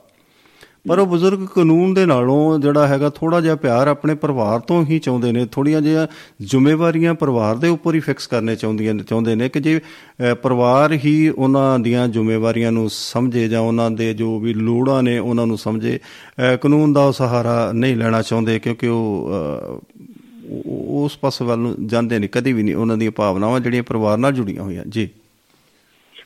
ਕਈ ਵਾਰੀ ਤਾਂ ਚੱਲ ਸਾਹਿਬ ਇੰਨੀ ਦੁਰਦਸ਼ਾ ਕਰ ਦਿੰਦੇ ਆ ਬਹੁਤੇ ਤਾਂ ਮੈਂ ਕਿਹਾ ਪੜ੍ਹੇ ਲਿਖੇ ਕਰਦੇ ਜਿੰਨੇ ਪੜ੍ਹੇ ਲਿਖੇ ਆ ਉਹ ਬਹੁਤ ਲਾਲਚ ਚੱਲ ਹੋ ਜਾਂਦੇ ਆ। ਹਰ ਚੀਜ਼ ਨੂੰ ਬੋਝ ਸਮਝਣ ਲੱਗ ਜਾਂਦੇ ਆ ਤਾਂ ਉਹ ਕੀ ਕਹਿੰਦੇ ਹਰ ਚੀਜ਼ ਦਾ ਲੇਖਾ ਕਿ ਇਹਦੇ ਤੋਂ ਤਾਂ। ਫਾਇਦਾ ਕੋਈ ਨਹੀਂ ਤੈਨੂੰ ਨਹੀਂ ਜਿਨ੍ਹਾਂ ਨੇ ਪਾਲਿਆ ਜਿਨ੍ਹਾਂ ਨੇ ਰੱਖਿਆ ਜਿੱਥੋਂ ਤੁਸੀਂ ਹੋਣ ਚਾਹੇ ਧਰਤੀ ਤੇ ਆਏ। ਉਹਨਾਂ ਨੂੰ ਭੁਲਾ ਕੇ ਕਦੇ ਨਹੀਂ ਕਰਨਾ। ਕਿ ਉਹ ਉਹਨਾਂ ਨੇ ਤੁਹਾਡੇ ਛੋਟੇ ਬੂਟੇ ਲਾਏ ਤੇ ਤੁਹਾਡੇ ਵਪਾਰ ਤੁਹਾਡੇ ਕੰਮਕਾਰ ਅੱਗੇ ਵਧੇ। ਜੇ ਉਹ ਤੁਹਾਨੂੰ ਕੱਢ ਨਾ ਦਿੰਦੇ ਆਪਣਾ ਵਾਲਾ ਜਿਹੜਾ ਬਾਹਰ 'ਚ ਨਾ ਕੱਢਦੇ ਧੁੱਪੇ ਤੇ ਤੁਹਾਨੂੰ ਉਹ ਟਾਈਮ ਸਕੂਲ ਦਾ ਨਾ ਮਿਲਦਾ ਤਾਂ ਤੁਸੀਂ ਕਿੱਥੇ ਇੰਨੇ ਸਿਆਣੇ ਹੋ ਜਾਣਾ ਸੀਗਾ। ਤੇ ਕਿੱਥੇ ਪਹੁੰਚ ਜਾਣਾ ਸੀ? ਪਰ ਉਹ ਫਿਰ ਵੀ ਕਹਿੰਦੇ ਨਾ ਇੱਕ ਕਹਾਣੀ ਸੀ ਨਾ ਭਈ ਮੁੱਢੀ ਤੇਲਾਂ ਪੈਂਦੀਆਂ ਨੇ। ਜਵਾਨ ਬੱਚਾ ਸੀਗਾ ਜਵਾਨ ਬੱਚਾ ਸੀ ਤਾਂ ਉਹਦੀ ਮਹਿਬੂਬਾ ਨਾਲ ਉਹਦਾ ਹੋ ਗਿਆ। ਉਹ ਕਹਿੰਦੀ ਮੈਂ ਤਾਂ ਤੇਰੀ ਬਣੂ ਪਹਿਲਾਂ ਆਪਣੀ ਮਾਂ ਦਾ ਦਿਲ ਕਰ ਗਿਆ ਅੱਛਾ ਜੀ। ਤੇ ਜਦੋਂ ਉਹਨੇ ਮਿੰਟ ਲਾਇਆ ਉਹਨੇ ਕਿਉਂਕਿ ਉਹ ਜਿਹੜਾ ਦਿਮਾਗ ਸੀ ਜਿਹੜਾ ਸੀ ਫਜ਼ੂਰ। ਉਹਨੇ ਉਹੀ ਚਾਹਿਆ ਤੇ ਬਕਾਇਦਾ ਦਿਲ ਕੱਢ ਕੇ ਤੇ ਝੋਲੀ ਪਾ ਕੇ ਕੱਪੜੇ ਤੇ ਭੱਜਾ ਜਾਂਦਾ ਮਹਿਬੂਬਾ ਜੀ। ਤੇ ਰਾਹ ਦੇ ਵਿੱਚ ਠੇਡਾ ਲੱਗ ਗਿਆ ਤੇ ਡਿੱਗ ਗਿਆ। ਅੱਛਾ ਜੀ। ਜਦੋਂ ਉਹ ਡਿੱਗ ਜਾਂਦਾ ਤਾਂ ਮਾਂ ਦੇ ਦਿਲ ਦੀ ਆਵਾਜ਼ ਆਉਂਦੀ ਆ ਉੱਥੇ ਤੈਨੂੰ ਸੱਟ ਤਾਂ ਨਹੀਂ ਲੱਗੀ? ਵਾਹ ਭਾਈ ਵਾਹ ਕੀ ਬਾਤ ਕੀ ਬਾਤ ਕਿਆ ਬਾਤ। ਅਸੀਂ ਇੰਨੀ ਦਰਿੰਦਗੀ ਵੀ ਕਰ ਦਿੰਦੇ ਆ ਫੇਰ ਵੀ ਸਾਡਾ ਭਲਾ ਸੋਚਦੇ ਆ ਚਾਹੁੰਦੇ ਆ ਇੱਕ ਸਾਡੀ ਫਿਤਰਤ ਆ ਇੱਕ ਇਹ ਸੰਸਕਾਰ ਨੇ। ਇੱਕ ਵੱਡਾਪਣ ਆ ਉਹਨਾਂ ਦਾ। ਤੇ ਇਹ ਜਿਹੜੀ ਗੱਲ ਹੈ ਇਹ ਬੜੀ ਵਧੀਆ ਤੇ ਹੋਇਆ ਪਰ ਅਸੀਂ ਇਦਾਂ ਮਗਰੂਰ ਹੋ ਜੰਨੇ ਆ ਆਪਣੇ ਮਤਲਬ ਤੇ ਅਸੀਂ ਸਾਰਾ ਕੁਝ ਭੁਲਾ ਦਿੰਦੇ ਆ ਕਿ ਇਹ ਮਰਿਆ ਜੀਵ ਜਿਹੜਾ ਮੁੜ ਕੇ ਕਿੱਥੋਂ ਲਿਆਵਾਂਗੇ ਤੇ ਕਿਉਂਕਿ ਚਾਰ ਦਿਨਾਂ ਬਾਅਦ ਤਾਂ ਕੜਕੀ ਖੜਕਣ ਲੱਗ ਜਾਂਦੀ ਚੁੰਤਾ ਤੇ ਘੋਟਣਾ ਖੜਕਣ ਲੱਗ ਜਾਣੇ ਤੇ ਫਿਰ ਕੌਣ ਛਡਾਊਗਾ ਤੈਨੂੰ? ਬਿਲਕੁਲ ਜੀ ਇੱਕ ਸਾਡੀ ਆਮ ਸਾਡੇ ਪੰਜਾਬੀ ਕਹਾਵਤ ਵੀ ਆ ਤੇ ਆਮ ਅਸੀਂ ਹਰ ਸੁਣਦੇ ਵੀ ਆ ਅੱਗੇ ਵਰਤਦੇ ਆ ਤੇ ਕਿ ਮਾਪੇ ਕਮਾਪੇ ਕਦੀ ਨਹੀਂ ਹੁੰਦੇ ਪੁੱਤ ਕਪੁੱਤ ਹੋ ਜਾਂਦੇ ਨੇ। ਇਹਦਾ ਕੀ। ਹਾਂ ਇਹਦਾ ਕੀ ਮਤਲਬ ਹੋਇਆ ਜੀ? ਮਤਲਬ ਉਹ ਆਪਣੀ ਜਿਹੜੀ ਆ ਜੋ ਰਿਸ਼ਤਾ ਹੈ ਉਹਨੂੰ ਨਹੀਂ ਤੋੜਦੇ ਨਹੀਂ ਛੱਡਦੇ ਉਸੇ ਮੋਹ 'ਚ ਮਰ ਜਾਣਗੇ ਪਰ ਉਹ ਕੀ ਕਹਿੰਦੇ ਦੁਸ਼ਮਣਾ ਵਾਂਗੂ ਵਰਤਾ ਨਹੀਂ ਕਰਨਗੇ ਹਨਾ। ਤੇ ਪੁੱਤਾਂ ਦੀ ਤਾਂ ਮਰਜ਼ੀ ਹੈ ਨਾ ਜੋ ਮਰਜ਼ੀ ਕਰਨ ਜੋ ਮਰਜ਼ੀ ਕਹਿੰਦੇ ਹੁੰਦੇ ਆ ਕਿ ਤੈਨੂੰ ਪਾਵਰ ਦਿੱਤੀ ਆ ਭਾਈ ਤੂੰ ਜੁੱਤੀਆਂ ਮਾਰ ਸਿਰ ਤੇ ਮੂੰਹ ਤੇ ਜੋ ਮਰਜ਼ੀ ਕਰ। ਕਿੱਥੇ ਉਹ ਚਾਦਰੇ ਤੇ ਸਿਰ ਤੇ ਪਿਸ਼ਾਬ ਚੁੱਕਿਆ ਕਰਦਾ ਬੱਚਾ ਕਰਦਾ ਕਈ ਰਿਹਾ ਹੁੰਦਾ। ਤੇ ਅਸੀਂ ਕੋਈ ਕਹਿੰਦੇ ਉਹ ਕੀ ਕਰਤਾ ਉਹ ਚੀਚੀ ਚੱਲ ਚੱਲ ਕੋਈ ਗੱਲ ਨਹੀਂ ਹੂੰ ਹੂੰ ਕੋਈ ਹੂੰ। ਗੱਲ ਬਿਲਕੁਲ ਠੀਕ ਹੈ ਉਹ ਚੀਜ਼ਾਂ ਹੰਡਾਈਆਂ ਤੋਂ ਫਿਰ ਕਿਉਂ ਹਿਲਾ ਸਕਦਾ ਨਾ? ਜੀ। ਬੱਚੇ ਨੇ ਤਾਂ ਬੱਚਾ ਤਾਂ ਇਹ ਕਹਿੰਦਾ ਤੂੰ ਆ ਟੂਟੀ ਨੂੰ ਕੰਧ ਨੂੰ ਗਿੱਲੇ ਹੱਥ ਲਾਤੇ ਆ ਗੰਦੇ ਹੱਥ ਉੱਤੇ ਲਾਤੇ ਆ ਤੂੰ ਸਹਾਰਾ ਲੈ ਕੇ ਆ ਚੀਜ਼ ਤੋੜ ਦਿੱਤੀ। ਉਹ ਜਦੋਂ ਬੇਸਹਾਰਾ ਹੋਇਆ ਹੈ ਉਹਦੇ ਕੋਲ ਨਹੀਂ ਉੱਠਿਆ ਜਾਂਦਾ। ਉਹ ਕੋਸ਼ਿਸ਼ ਕਰਦਾ ਕਿ ਮੈਂ ਇੰਡੀਵਿਜੂਅਲੀ ਜੀਵਾਂ ਮੈਂ ਇਹਨਾਂ ਦੇ ਭਾਰ ਨਾ ਪਾਵਾਂ। ਜੀ। ਤਾਂ ਭਾਈ ਉਹਦੀ ਵਿੱਚ ਨਹੀਂ ਹੈਗੇ। ਕਦੇ ਉਹ ਕਹਿੰਦਾ ਤੁਸੀਂ ਦਾਲ ਨਹੀਂ ਚੰਗੀ ਤਰ੍ਹਾਂ ਪਈ ਗਲੀ ਫਿਰ ਵੀ ਖਾ ਲੈਂਦਾ। ਕਦੇ ਲੂਣ ਮਿਰਚ ਦੀ ਜਿਹੜੀ ਉਹ ਕਹਿਣੋਂ ਵੀ ਹਟ ਜਾਂਦਾ। ਤਾਂ ਮਤਲਬ ਇਹ ਸਾਰੀਆਂ ਚੀਜ਼ਾਂ ਜਿਹੜੀਆਂ ਨੇ ਨਾ ਉਹਦੀ ਮਜਬੂਰੀ ਆ ਕਿ ਮੈਂ ਭਾਈ ਬੁਰਾਈ ਜਾਂ ਲੜਾਈ ਜਾਂ ਸਵਾਲ ਮੇਰੇ ਮੁੱਕ ਗਿਆ ਹੁਣ ਮੈਂ ਰੱਬ ਦੇ ਆਸਰੇ ਤੋਂ ਮਿਲਦਾ ਉਹਦੇ ਆਸਰੇ ਜੀਣਾ ਹੈ। ਇਸ ਕਰਕੇ ਉਹ ਵਿਚਾਰਾ ਆਪਣੀ ਲਾਈਨ ਨਹੀਂ ਕੱਟਦਾ ਆਪਣਾ ਜਿਹੜਾ ਪਿਆਰ ਵਾਲਾ ਭਾਵ ਹੈ ਹਮਦਰਦੀ ਵਾਲਾ ਭਾਵ ਹੈ ਉਹ ਨਹੀਂ ਜੀ। ਮਰ ਬੇਕਤ ਜਾਵੇ ਨਹੀਂ ਤੁਸੀਂ। ਬਿਲਕੁਲ ਤੁਸੀਂ ਆਸਰੇ ਦੀ ਗੱਲ ਕੀਤੀ ਆ ਤੇ ਇਹ ਹੁਣ ਆਪਾਂ ਥੋੜਾ ਜਿਹਾ ਇਸ ਪਾਸੇ ਵੱਲ ਨੂੰ ਵੀ ਥੋੜੀ ਆਸਰੇ ਵਾਲੀ ਦੀ ਵੀ ਗੱਲ ਕਰੀਏ ਤੇ ਜਿਹੜੀ ਸਾਡੀ ਨੌਜਵਾਨ ਪੀੜ੍ਹੀ ਆ ਉਹਨੂੰ ਸਾਡੇ ਬਜ਼ੁਰਗਾਂ ਦਾ ਕਿੰਨਾ ਕੁ ਆਸਰਾ ਹੈ ਕਿਉਂਕਿ ਜਿਵੇਂ ਅਸੀਂ ਗੱਲ ਕਰਦੇ ਹਾਂ ਕਿ ਅਹ, ਇੱਕ ਤੁਹਾਡੀ ਅਹ, ਬਜ਼ੁਰਗਾਂ ਦੀ ਸਾਡੀਆਂ ਦੀ ਕਹਾਵਤ ਹੈ ਕਿ ਜਿਹੜੇ ਬਜ਼ੁਰਗ ਨੇ ਇਹ ਘਰ ਦਾ ਜਿੰਦਾ ਹੁੰਦੇ ਨੇ ਕਿਉਂਕਿ ਇਸ ਦਾ ਮਤਲਬ ਅਸੀਂ ਇਹ ਇਹ ਕਹੀਏ ਕਿ ਕਾਫੀ ਹੱਦ ਤੱਕ ਜਿਹੜੇ ਸਾਡੇ ਨੌਜਵਾਨ ਪੀੜ੍ਹੀ ਆ ਉਹਨਾਂ ਨੂੰ ਸਾਡੇ ਅ, ਬਜ਼ੁਰਗਾਂ ਦਾ ਅ, ਆਸਰਾ ਹੈ ਨਾ ਕਿ ਅ, ਉਹਨਾਂ ਦਾ ਮਤਲਬ ਉਲਟ ਹੈ ਇਹਦੇ। ਇਹ ਕਿੰਨਾ ਕੁ ਆਸਰਾ ਹੈ ਜੀ? ਬਜ਼ੁਰਗਾਂ ਦਾ ਕਿੰਨਾ ਕੁ ਆਸਰਾ ਸਾਡੀ ਨੌਜਵਾਨ ਪੀੜ੍ਹੀ ਨੂੰ? ਤੁਸੀਂ ਇੱਕ ਇਸ ਵੇਲੇ ਤੁਸੀਂ ਬਜ਼ੁਰਗ ਤਾਂ ਨਹੀਂ ਕਹਿ ਸਕਦੇ ਕਿਉਂਕਿ ਚਲੋ ਫਿਰ ਵੀ ਤੁਸੀਂ ਸਿਆਣੇ ਹੋ। ਪਹੁੰਚੇ ਆ ਜੀ ਤਕਰੀਬਨ 70 ਦੇ ਤੇ ਤੁਸੀਂ ਕੀ ਸਮਝਦੇ ਹੋ ਵੀ ਇੱਕ ਜਿਹੜੀ ਅਸੀਂ ਨੌਜਵਾਨ ਪੀੜ੍ਹੀ ਵਾਸਤੇ ਅਸੀਂ ਕਿੰਨਾ ਕੁ ਆਸਰਾ ਸਾਬਤ ਹੁੰਦੇ ਆ ਜੀ? ਜਿਹੜੀ ਸਾਡੀ ਬਜ਼ੁਰਗ ਪੀੜ੍ਹੀ ਹੈ। ਬਿਲਕੁਲ ਦੇਖੋ ਜੀ ਜਿਹੜੇ ਬੱਚੇ ਆ ਉਹਨਾਂ ਦੇ ਦੁਆਲੇ ਵਾੜ ਆ ਸਾਡੀਆਂ ਬੱਚੀਆਂ ਆ ਘਰ ਚ ਉਹਨਾਂ ਦੇ ਦੁਆਲੇ ਵਾੜ ਆ। ਸਾਡੇ ਘਰ ਚੋਰ ਚੱਕੇ ਦੇ ਵਾੜ ਆ ਹੂੰ ਹੂੰ। ਸਾਡੇ ਘਰ ਕੋਈ ਨਜਾਇਜ਼ ਖਾ ਜਾਵੇ ਉਹਦੇ ਵਾਸਤੇ ਵਾੜ ਆ ਉਹਨਾਂ ਨੇ ਪੁੱਛਣਾ ਕਿ ਕੌਣ ਹੈ ਕਿੱਦਾਂ ਆ ਜੀ। ਤੇ ਸਾਨੂੰ ਜਿਹੜੇ ਆ ਅੱਗੇ ਤਰੱਦਦ ਕਰਨ ਦੀ ਲੋੜ ਨਹੀਂ। ਭਾਵ ਸਾਨੂੰ ਰੈਡੀਮੇਡ ਰੱਖੀ ਰੱਖਿਆ ਮਤਲਬ ਜਿਹੜੀ ਕਿ ਤੇ ਬੇਫਿਕਰੀ ਜਿਹੜਾ ਸਾਡੀ ਨੌਜਵਾਨ ਪੀੜ੍ਹੀ ਹੈ ਜਾਂ ਸਾਡੇ ਬੱਚੇ ਨੇ ਤੇ ਉਹ ਇਹਦਾ ਮਤਲਬ ਇਹ ਹੈ ਕਿ ਸਾਡੇ ਬਜ਼ੁਰਗਾਂ ਦੇ ਉੱਪਰ ਆਸਰੇ ਦੇ ਨਾਲ ਉਹ ਆਪਣੀ ਆਜ਼ਾਦੀ ਦੀ ਜ਼ਿੰਦਗੀ ਜਿਉ ਸਕਦੇ ਨੇ ਕਿ ਘਰ ਵਿੱਚ ਬਜ਼ੁਰਗ ਬੈਠੇ ਨੇ ਤੇ ਆਏ ਗਏ ਦਾ ਵੀ ਧਿਆਨ ਰੱਖਣਗੇ। ਜਿਵੇਂ ਤਾਲਾ ਤੁਸੀਂ ਗੱਲ ਕੀਤੀ ਹੈ ਕਿ ਉਹ ਤਾਲਾ ਵੀ ਨੇ ਤੇ ਉਹ ਸੂਚਨਾ ਕੇਂਦਰ ਵੀ ਹੈ ਕਿ ਜੇ ਕੋਈ ਬਾਹਰੋਂ ਕੋਈ ਆ ਗਿਆ ਤੇ ਉਹ ਉਹਦੇ ਨਾਲ ਗੱਲਬਾਤ ਵੀ ਕਰਨਗੇ। ਤੇ ਤੁਹਾਡਾ ਸੁਨਾਹ ਪੱਤਾ ਵੀ ਲੈ ਲੈਣਗੇ। ਕਿਉਂਕਿ ਸਾਡਾ ਅ, ਬਜ਼ੁਰਗਾਂ ਦਾ ਜਿਹੜਾ ਹੁੰਦਾ ਮੇਰੇ ਖਿਆਲ 'ਚ ਉਹ ਆਪਣੇ ਜਿਹੜੇ ਸੰਸਾਰਿਕ ਕੰਮ ਹੁੰਦੇ ਨੇ ਜਾਂ ਅ, ਰੋਟੀ ਰੋਜੀ ਕਮਾਉਣ ਦੇ ਜਿਹੜੇ ਅ, ਗੱਲ ਹੁੰਦੇ ਉਹਨਾਂ ਤੋਂ ਥੋੜਾ ਜਿਹਾ ਮੁਕਤ ਹੁੰਦੇ ਨੇ। ਤੇ ਸਾਡੇ ਜਿਹੜੇ ਅ, ਨੌਜਵਾਨ ਪੀੜ੍ਹੀ ਆ ਉਹਨਾਂ ਨੂੰ ਕੰਮਕਾਰ ਵਾਸਤੇ ਉਹਨਾਂ ਨੂੰ ਰੋਜੀ ਰੋਟੀ ਕਮਾਉਣ ਵਾਸਤੇ ਜਾਂ ਉਹਨਾਂ ਦੇ ਹੋਰ ਸਮਾਜਿਕ ਰੁਝੇਵੇਂ ਬਹੁਤ ਜ਼ਿਆਦਾ ਹੁੰਦੇ ਨੇ। ਤੇ ਅਸੀਂ ਕੁਝ ਜਿਹੜੇ ਬਜ਼ੁਰਗ ਸਾਡੇ ਨੇ ਉਹ ਥੋੜਾ ਜਿਹਾ ਇਸ ਪੱਖ ਤੋਂ ਥੋੜਾ ਜਿਹਾ ਉਹਨਾਂ ਨੇ ਤਿਆਗ ਕੀਤਾ ਹੁੰਦਾ ਤੇ ਉਹ ਸਿਰਫ ਸਿਰਫ ਉਹ ਆਪਣੇ ਬੱਚਿਆਂ ਦੀ ਆਪਣੇ ਪਰਿਵਾਰ ਦੀ ਦੇਖ ਰੇਖ ਵਾਸਤੇ ਹੀ ਹੁੰਦੇ ਨੇ। ਜੀ। ਬਿਲਕੁਲ ਜੀ ਉਹਨਾਂ ਨੇ ਤਾਂ ਜਿਹੜੇ ਖਾਸ ਕਰਕੇ ਅੱਜ ਕੱਲ ਮੁਲਾਜ਼ਮ ਆ ਬੱਚੇ ਪਤੀ ਪਤਨੀ ਤਾਂ ਉਹਨਾਂ ਲਈ ਤਾਂ ਬਹੁਤ ਹੀ ਸਹਾਰਾ ਨੇ। ਪਰ ਅਸੀਂ ਉਹਨਾਂ ਦੀ ਵਰਤੋਂ ਕਰਕੇ ਤੇ ਉਹਨਾਂ ਨੂੰ ਦੁਰਵਰਤੋਂ ਵੱਲ ਚਲੇ ਜਾਂਦੇ ਜੀ।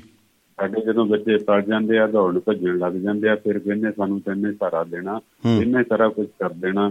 ਜਦੋਂ ਕਿ ਉਹਨਾਂ ਦੇ ਵਿੱਚ ਜਿਹੜੀ ਘੜੀਆਂ ਆਦਤਾਂ ਆ ਉਹਨਾਂ ਨੂੰ ਸਾਡੇ ਤੋਂ ਉਹ ਕਾਬੂ ਨਹੀਂ ਹੁੰਦੇ ਜਦੋਂ ਕਿ ਬਜ਼ੁਰਗਾਂ ਦੇ ਰਹਿੰਦਿਆਂ ਰਹਿੰਦਿਆਂ ਸਾਰੇ ਕੁਝ ਦਾ ਡਰ ਹੁੰਦਾ। ਜਦ ਕਹਿੰਦੇ ਹੁੰਦੇ ਆ ਸੱਤੇ ਨਹੀਂ ਹੁੰਦਾ ਤੇ ਹੱਥ ਸਿੱਧੇ ਹੁੰਦਾ। ਠੀਕ ਹੈ ਨਾ ਜੀ? ਜੇ ਭੈ ਦੇ ਵਿੱਚ ਹੀ ਸੂਰਜ ਚੰਦ ਸਿਤਾਰੇ ਤੇ ਧਰਤੀ ਜਿਹੜੀ ਲਗਾਤਾਰ ਚੱਲਦੀ ਹੀ ਹੈ ਨਾ ਥੋੜਾ ਭੈ ਜ਼ਰੂਰ ਹੋਣਾ ਚਾਹੀਦਾ। ਉਹ ਕੌਣ ਦੇ ਸਕਦਾ? ਕੋਈ ਆਪਣਾ ਸਿਆਣਾ। ਨਹੀਂ। ਤਾਂ ਫਿਰ ਪੁਲਿਸ ਤਾਂ ਭੈ ਦਿੰਦੀ ਆ ਪਰ ਉਹ ਭੈ ਕਾਦੇ ਵਾਸਤੇ ਹੁੰਦਾ ਜੇ ਕਿ ਪੈਸੇ ਕੱਢਣ ਵਾਸਤੇ। ਹਾਂ। ਜਿਵੇਂ ਕਹਿੰਦੇ ਨੇ ਕਿ ਜਿਹੜਾ ਕਿ ਬਜ਼ੁਰਗਾਂ ਦੀ ਖੁੰਡੇ ਦਾ ਡਰ ਹੁੰਦਾ ਸੀਗਾ ਤੇ ਕੁੰਡੇ ਦੀ ਚਟਣੀ ਜਿਹੜੀ ਹੁੰਦੀ ਸੀਗੀ ਉਹ ਹੈ ਨਾ ਅ, ਲੋਕੀ ਜਿਵੇਂ ਹੁਣ ਆਪਾਂ ਇਹ ਵੀ ਗੱਲ ਇੱਕ ਬੜੇ ਕਹੀ ਜਾਂਦੀ ਹੈ ਕਿ ਜਿਹੜੇ ਦੂਰੀਆਂ ਜਿਹੜੀਆਂ ਨੇ ਉਹ ਘਰਾਂ ਦੇ ਵਿੱਚ ਉਹ ਬਣਦੀਆਂ ਜਾ ਰਹੀਆਂ ਨੇ।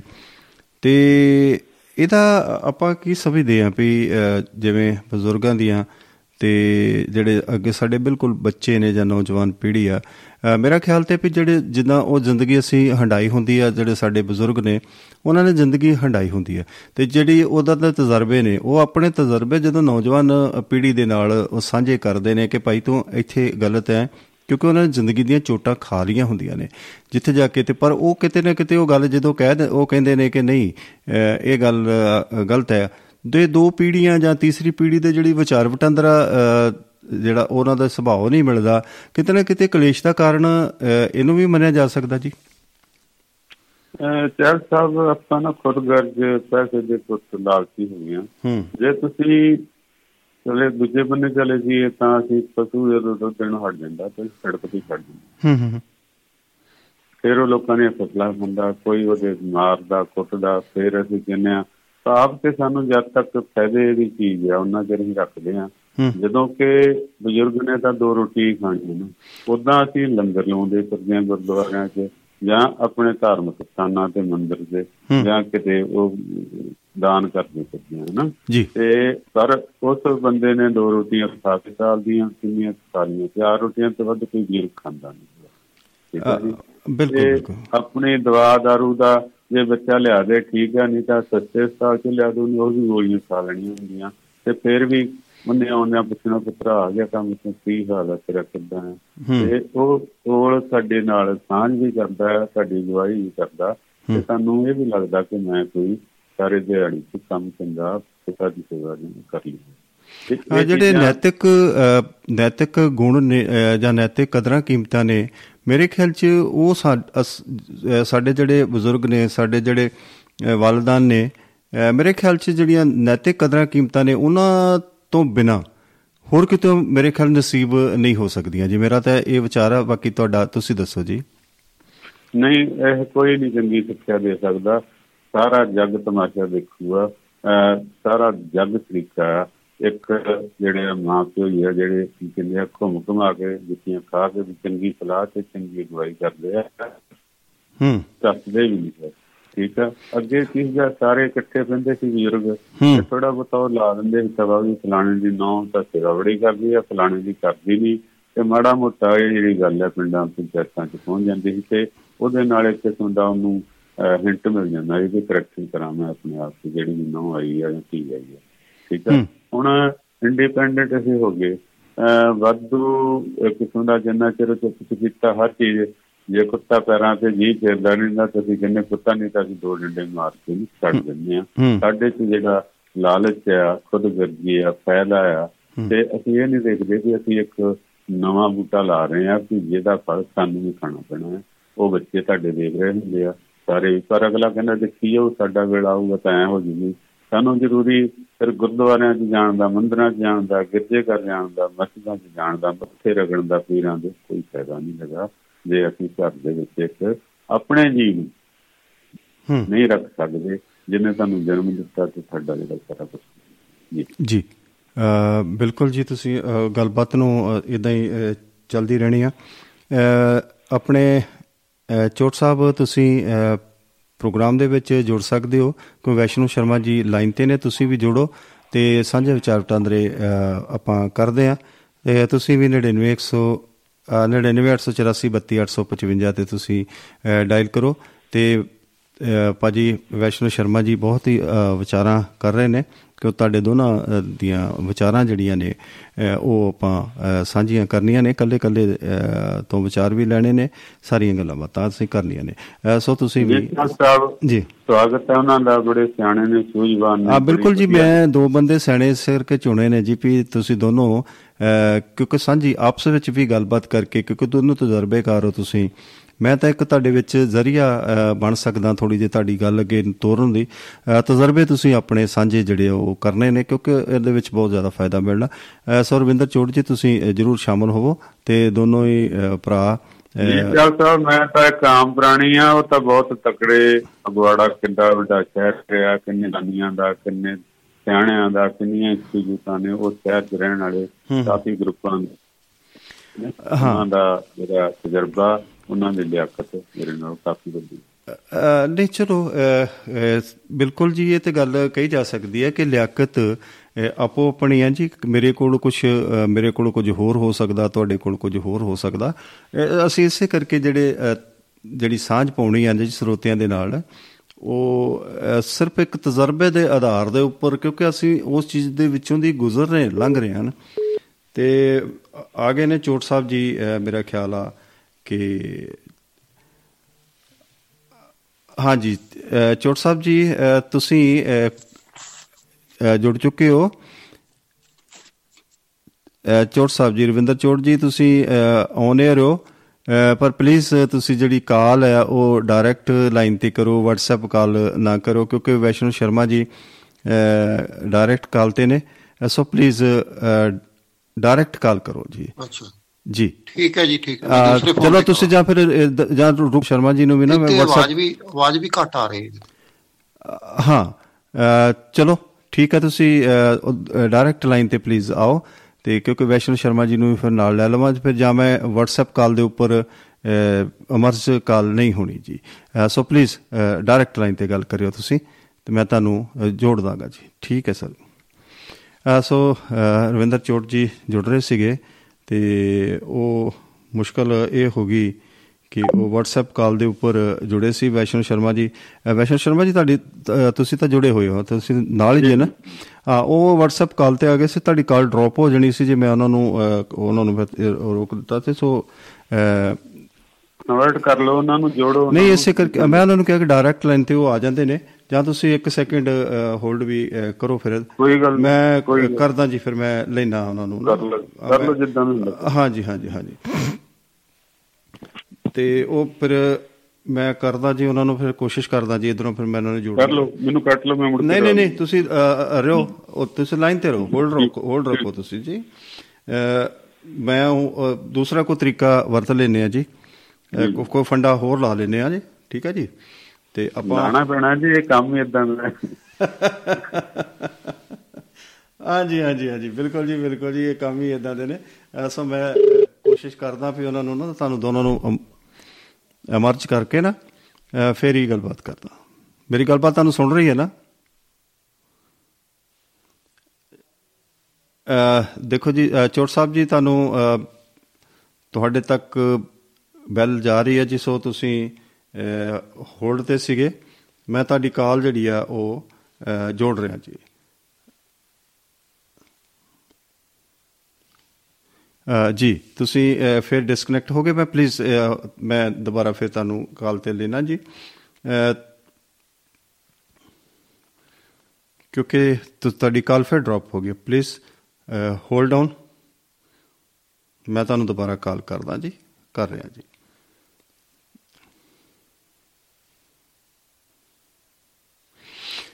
ਸੋ ਦੋਸਤੋ ਥੋੜੀ ਜਿਹੀ ਕਈ ਵਾਰੀ ਦਿੱਕਤ ਆ ਜਾਂਦੀ ਆ ਤੇ ਕੋਈ ਗੱਲ ਨਹੀਂ ਅਸੀਂ ਲੈਨੇ ਆ ਜੀ ਇਹਨਾਂ ਨੂੰ ਕਾਲ ਤੇ। ਲੈਣੇ ਅਸੀਂ ਦੋਵਾਂ ਵੀਰਾਂ ਨੂੰ ਜੋੜਨਾ ਹੈ।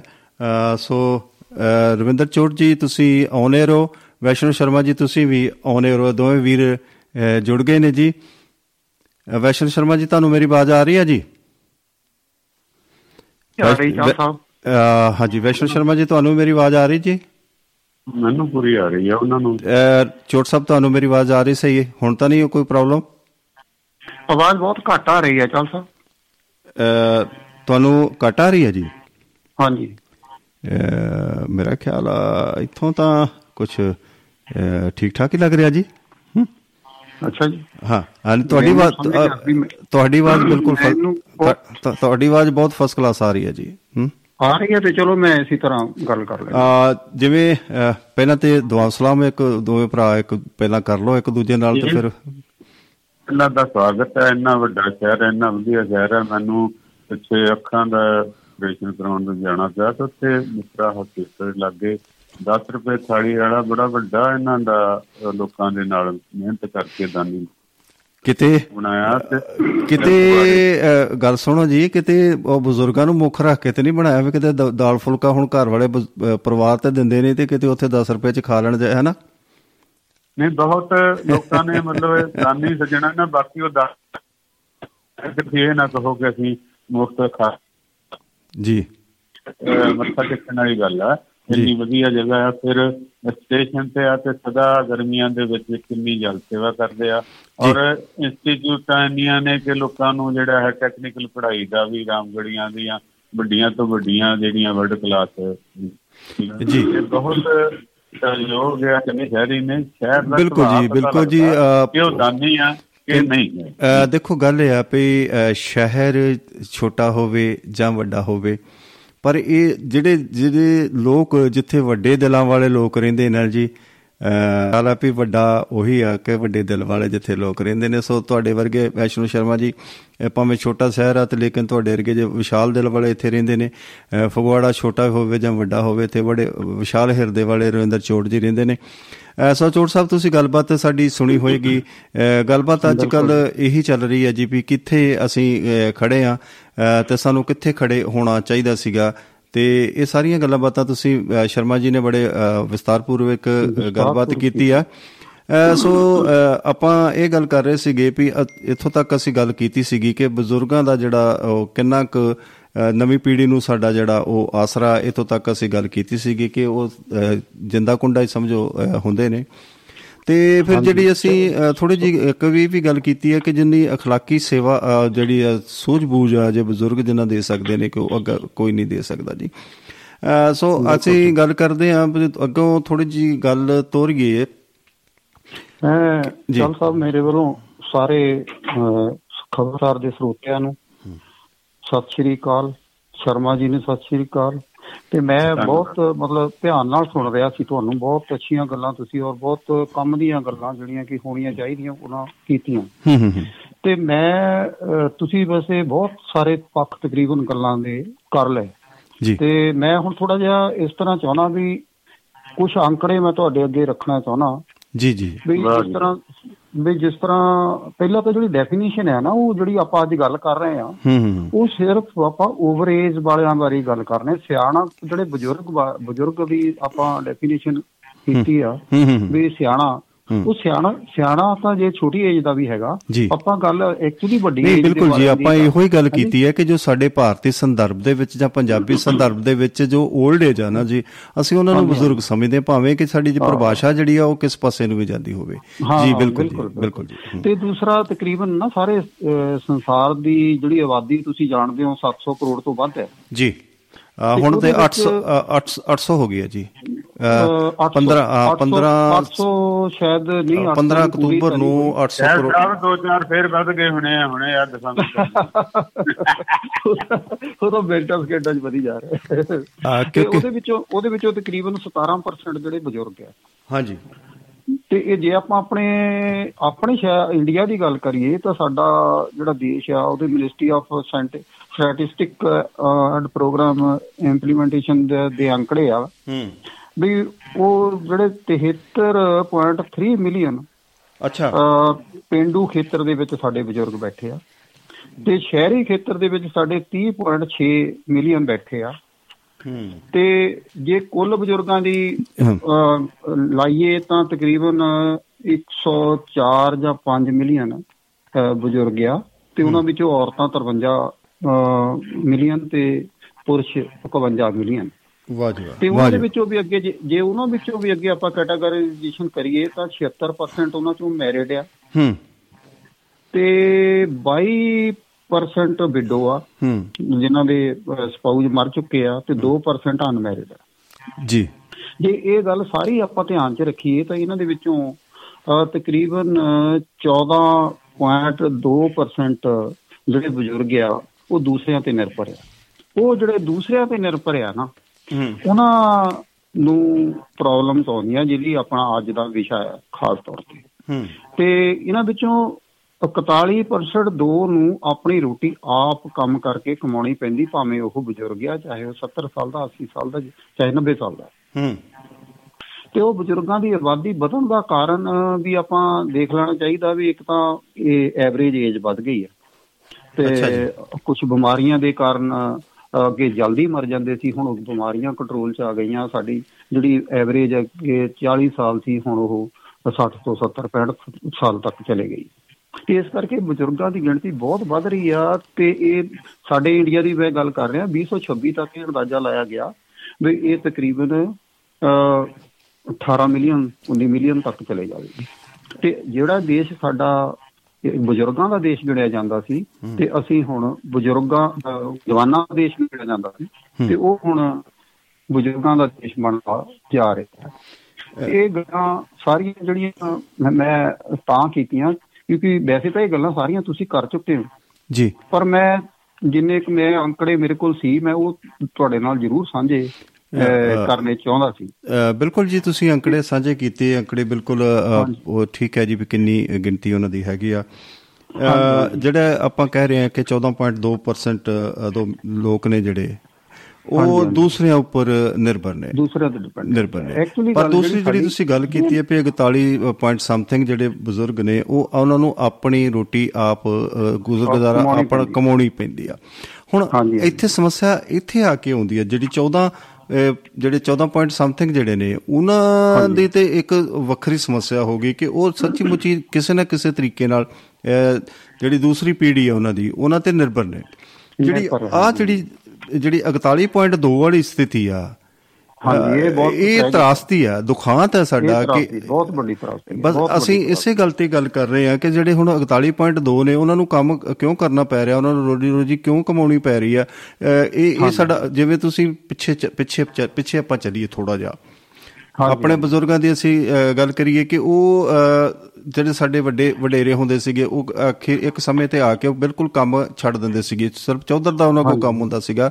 ਉਹਨਾਂ ਦੇ ਬੱਚੇ ਜਦੋਂ ਜਵਾਨ ਹੋ ਜਾਂਦੇ ਸੀ ਹਲਦੀ ਜੰਗੀ ਫੜ ਲੈਂਦੇ ਸੀ ਤੇ ਬਜ਼ੁਰਗ ਸਿਰਫ ਉਹਨਾਂ ਵਾਸਤੇ ਰੋਟੀ ਪਾਣੀ ਲੈ ਕੇ ਜਾਂ ਮਤਲਬ ਮਾੜਾ ਮੋਟਾ ਡੰਗਰਾਂ ਬੱਚਿਆਂ ਨੂੰ ਗਾਂਪਸ਼ਾਂ ਕਰਦੇ ਹੁੰਦੇ ਸੀਗੇ। ਮਤਲਬ ਜਾਨੀ ਕਿ ਉਹਨਾਂ ਦੀ ਡਿਪੈਂਡੈਂਸੀ ਜਿਹੜੀ ਹੈ ਬਜ਼ੁਰਗਾਂ ਦੇ ਉੱਪਰ ਜਿਹੜੀ ਆ ਉਹ ਖਤਮ ਹੋ ਜਾਂਦੀ ਸੀ। ਉਹ ਕੰਮਕਾਰ ਇੰਨਾ ਨਹੀਂ ਸੀ ਕਰਦੇ।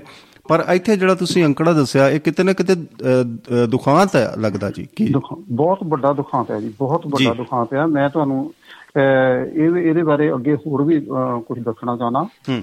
ਵੀ 1961 ਚ ਜਿਹੜੀ ਬਜ਼ੁਰਗ ਵਧਣ ਦੀ ਜਾਂ ਡਿਪੈਂਡੈਂਸੀ ਵਧਣ ਦੀ ਜਿਹੜੀ ਸੀ ਉਹ 10.9 ਸੀ।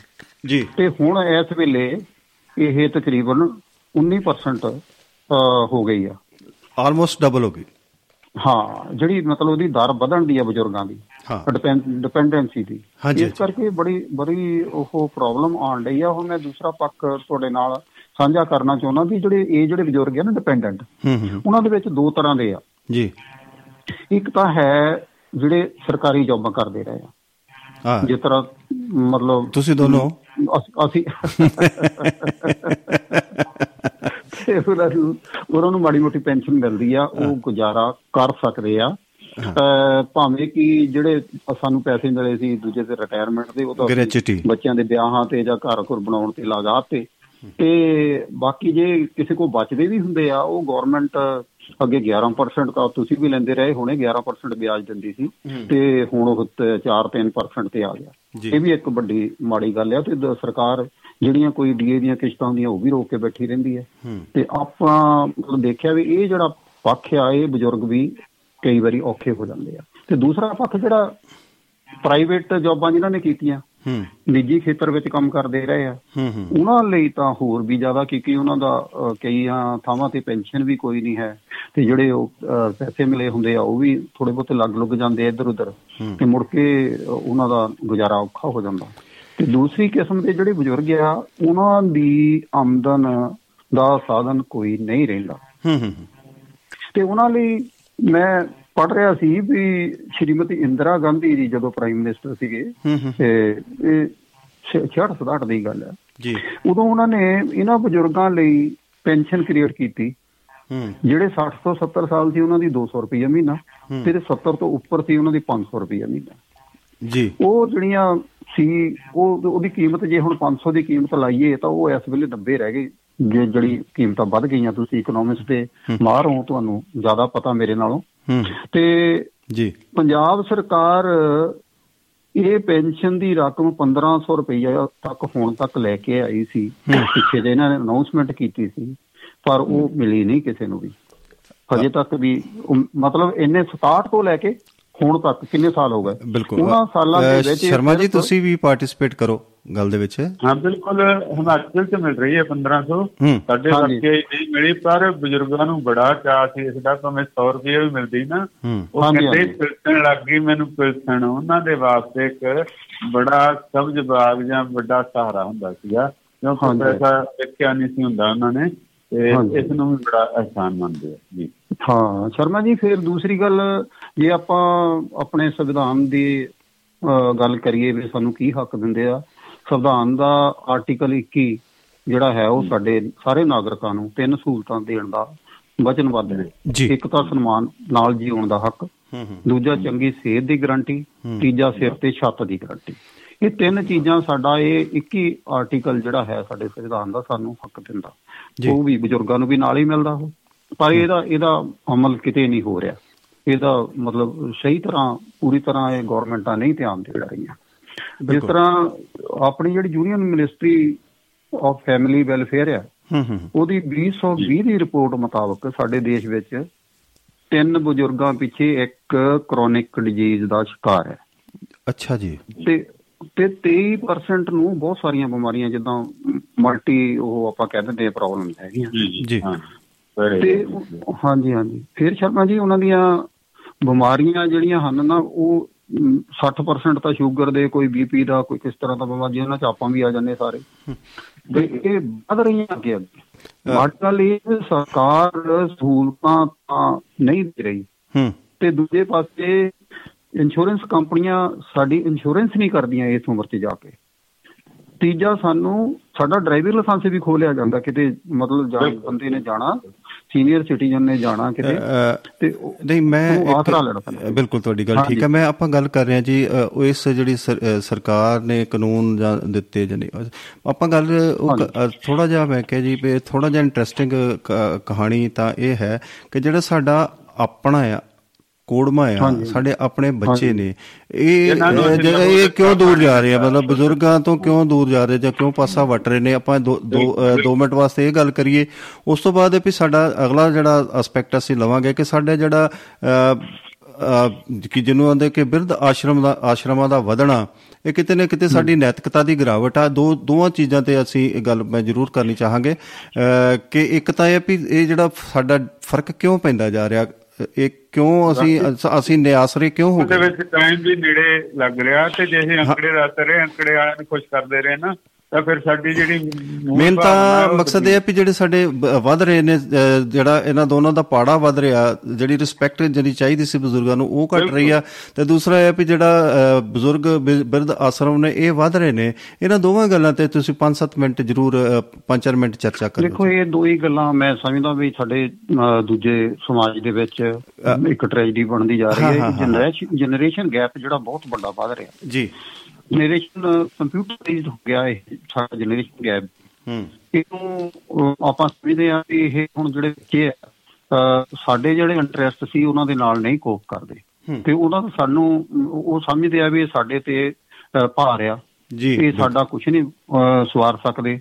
ਇਸ ਕਰਕੇ ਉਹ ਜਿਹੜੇ ਉਹ ਸਾਤੋਂ ਦੂਰ ਜਾ ਰਹੇ ਆ। ਮੈਂ ਮੈਂ ਇੱਕ ਗੱਲ ਇਹਨਾਂ ਦੀ ਇੱਕ ਇਹ ਤੁਹਾਡੀ ਗੱਲ ਦੇ ਨਾਲ ਆਪਾਂ ਗੱਲ ਜੇ ਜੋੜੀਏ ਵੇਖੀਏ ਵੀ ਅਸੀਂ ਹੁਣ ਤੱਕ ਵੀ ਜਿੱਦਾਂ ਸਾਡੇ ਬਜ਼ੁਰਗ ਸੀਗੇ ਜੀ ਸਾਡੇ ਦਾਦੇ ਦਾਦੇ ਦਾਦੇ ਪੜਦਾਦੇ ਸੀਗੇ ਉਹ ਸਾਰੀ ਉਮਰ ਮਰਨ ਤੱਕ ਉਹ ਸਾਡੇ ਮਾਪਿਓ ਦਾ ਕੁਛ ਨਾ ਕੁਛ ਬਣਾਉਂਦੇ ਰਹੇ ਜੀ। ਉਹਨਾਂ ਨੇ ਆਪ ਜੀਵਨ ਦੀ ਜ਼ਿੰਦਗੀ ਜਿਉ ਕੇ ਨਹੀਂ ਦੇਖੀ। ਫਿਰ ਸਾਡੇ ਜਿਹੜੇ ਮਾਪੇ ਸੀਗੇ ਅਸੀਂ ਜਿਹੜੇ ਉਹਨਾਂ ਨੇ ਸਾਡੇ ਦਾਦਿਆਂ ਨੇ ਮਕਾਨ ਬਣਾਇਆ ਸਾਡਾ ਬਾਪੂ ਨਹੀਂ ਉਚਰਿਆ। ਤੇ ਜਿਹੜੇ ਬਾਪੂ ਨੇ ਜਿੰਨਾ ਸਾਡੇ ਵਾਸਤੇ ਟੁੱਟ ਟੁੱਟ ਮਰਦਾ ਰਿਹਾ ਜੀ ਉਹਨਾਂ ਨੇ ਮਤਲਬ ਇਹ ਕਿ ਮੈਲ ਵਾਲੇ ਕੱਪੜੇ ਪਾ ਕੇ ਸਾਡੇ ਵਾਸਤੇ ਕੁਝ ਕੀਤਾ ਉਹਨੇ ਜਿਹੜਾ ਮਕਾਨ ਬਣਾਇਆ ਅੱਜ ਸਾਡੇ ਉਹ ਖੰਡਰ ਹੋ ਗਏ।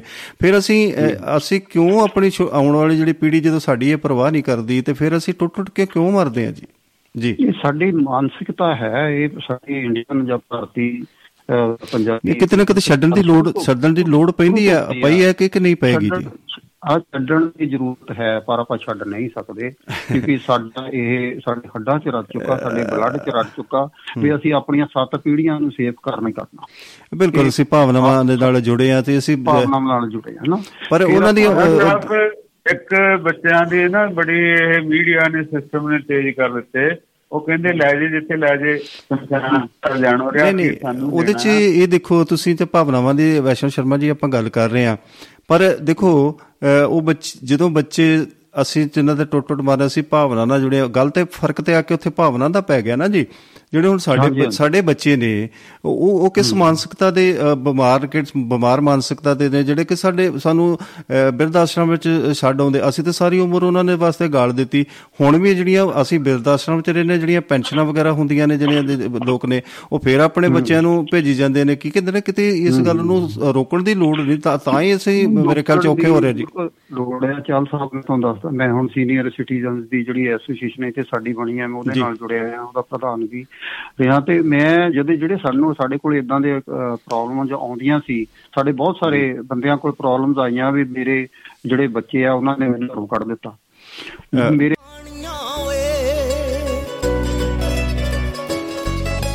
ਇੱਕ ਸੈਲਫੀ ਬਾਪੂ ਦੀ। ਮਾਰ ਲਏ ਇੱਕ ਮੇਰੇ ਕੋਲ ਆਇਆ ਵੀ ਉਹ ਕਹਿੰਦਾ ਜੀ ਮੇਰੇ ਮੇਰੇ ਨਾਂ ਤੇ ਉਹਨਾਂ ਨੇ ਕਰਜ਼ਾ ਚੱਕਿਆ ਸੀ। ਜੀ। 50 60 ਲੱਖ ਰੁਪਈਆ ਤੇ ਹੁਣ ਉਹ ਦੇਣ ਤੋਂ ਨਾ ਕਰਦੇ ਤੇ ਮੇਰੇ ਬਰੰਟ ਨਿਕਲ ਗਏ।